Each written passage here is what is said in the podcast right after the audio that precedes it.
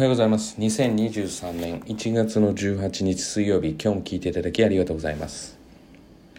まあ、巷にはですねさまざまな習い事があって、まあ、特に幼児期においてはまあ子供のためにっていうことでまあ何でしょうね英語に通わせたり、えー、まあプログラミング最近出たプログラミングをやってみたりまあ例えば英語の教室に通ってみたりまあ体操教室に通ってみたりまあいろいろな期待がこうあるわけですよね。まあ大体これが小学校低学年ぐらいまでが、まあ、どの子もやっぱり天才なんじゃないかなっていうような気持ちでいろいろ見ていてで高学年ぐらいからですねんちょっとっていうことでどちらかというとマイナス側が目につくようになったりすると。まあ、各いう私も、えー、おそらく小4の時にですね、私が小学校の時のそのつあ歩みですよね。通知表が、えー、多分5段階評定だったんですかね。4年生は。34年生。56年生が確かに10段階評定。3.5とか4とか。まあそういうね今のよくできるできるとかじゃなかったんですよね。でまあそれで算数も当然理解ができなくなって。でまあ確か5段階中の2がついて。でまあだからそもそも別にそんなにまあ、すごく困る学校の勉強が困るわけでもなくてでまあただやっぱり分からなくなってたから塾に行きたいって言ったのが、まあ、塾に行くきっかけだったのかなというふうには思いますね。でまあうんどうなんですかね自分で言うのもなんですけれども真面目だったんで、まあ、言われたことはきちっとやるっていうことをやっていたら、ま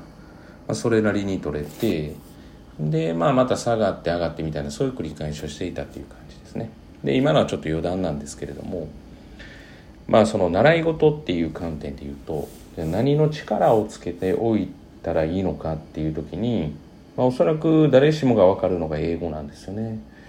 ただ英語が話せるだけだったら、えー、っとまあ、例えば海外で仕事をする際には英語を話せるだけだったらな何もないんですよね。結局英語が話せるまあ、まあ、ネイティブと比べた時に同じレベルで話せるんだったらどっちを採用しますかって言ったらあとはその他の能力がある方をおそらく採用するわけなんですよね。でそういうふうに考えるとその他の何かしらの能力は大事なわけですよね。例えば処理能力なのか、まあ、例えばワードエクセルがまあできるのかまあいられが使えるのかイラストレーターですねいられが使えるのかまあ、そういった、えー、自分独自の要は、えー、スキルがあってでそれにプラスして、まあ、英語が話せるっていう。で英語が話せることを海外で仕事するんだったら当たり前ですからそれ以外に何が要は自分の中にあるのか。要は経理関係が、まあ、数字関係が強いとかもそうでしょうし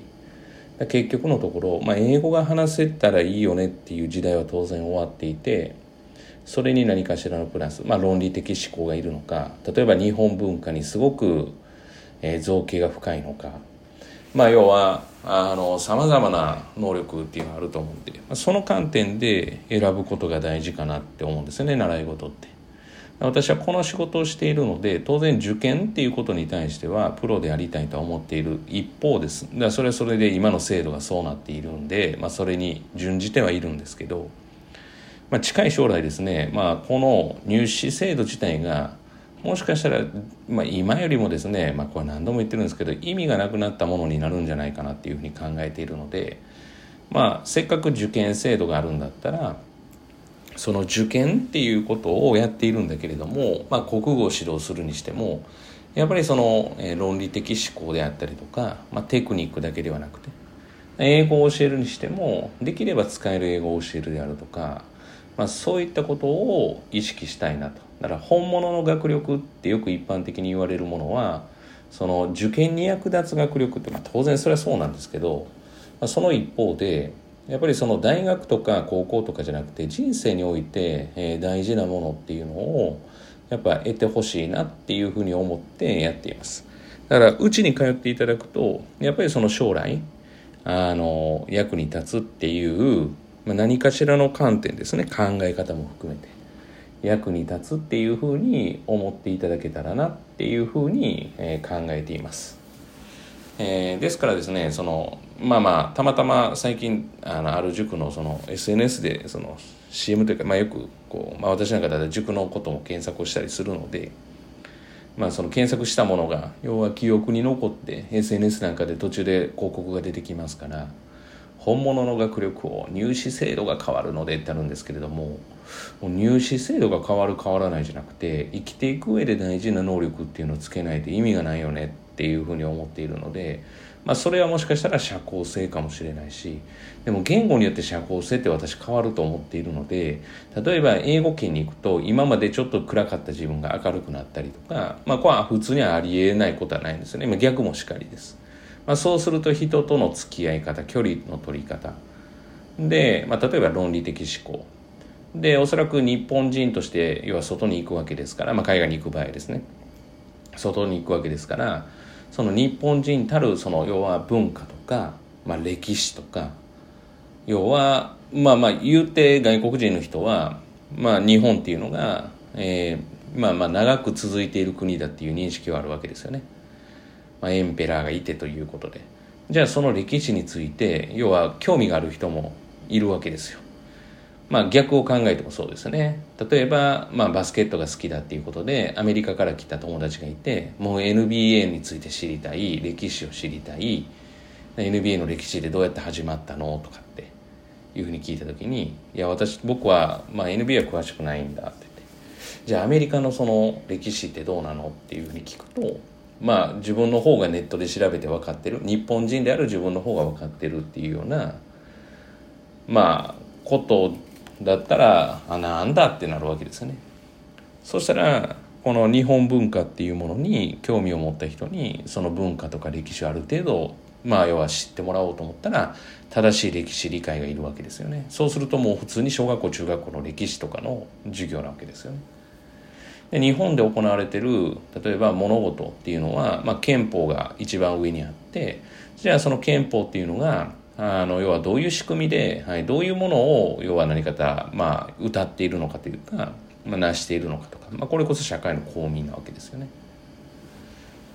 だからまあそう考えると本当に入試だけで終わるような勉強だったらまあまあ塾ですから当然入試に対してっていうのは100%自分のところは一生懸命やるんですけれどもまあ、そこに終わらないものっていうのを常に考えてます。だから、まあ、まあ、価値観の違いなので、難しい、表現が難しいところなんですけれども、ただただ要は入試のためだけっていう、まあ、ちょっと表現ちょっと悪いですよ。まあ、安っぽいんですね。私から見た感覚はですよ。だからそれが要は交渉だと思われてる方もいらっしゃると思うんで、お気を悪くされたら本当に申し訳ないんですが、ね、そそんなところのもう次元ではないよねっていう。日本で国内消費でやっていくっていう時代がもう要は人口が減ってるわけですからそうすると外に目を向けないといけないわけですねでそう考えると人口が5000万ぐらいの韓国が要は世界に売って出ようとしててそういう PR 言い悪いは別にしてその方法っていうのはすごいわけですよね。やっぱり国内消費だけでは世界と戦っていけないということがあるんでそうすると言語的には非常に似通っている韓国語と日本語で通常要は英語と一番遠いので英語の成績を世界で比べたら韓国人も日本人も悪いはずなのに、まあ、日本人がまあ後を追っている。状況だっていうようなことなわけですよね。って考えたらやっぱりその国内で、まあ、何かしらっていうようなことが、まあ、意味をなさない時代が本当に来るっていうふうに私は思っていて、まあ、それをどういうふうにあのまあまあしていくべきなのかなっていうことを、まあ、常に実は考えています。だから私はまああのそうですね朝こうブラブラブラブラ歩いたりする時には習い事たくさんあるなとか思いながらこう見てるんですけれどもでも親御さんはそれを期待してそこに通わせ通わせてるわけでそその時にどんなものが得られるのかとか、まあ、そういったこともこう想像しながらまあ幼ければ幼いほどそういうのがやっぱ期待値が高いんだろうなと。じゃあうちからで言うと小学校4年生からであってもやっぱり親御さんに、まあ、期待に応えられるような、まあ、当然入試受験っていうこともそうですしその先のこともっていうまあこうものを提供ご提供できたらなっていうふうに考えています。ということで本日はちょっと長くなりましたが以上で、えー、終わりたいと思います。今日も聞いていただきありがとうございました。えー、今日一日が皆様にとっていい一日となることを願いましてえまた次回お会いしましょう。では。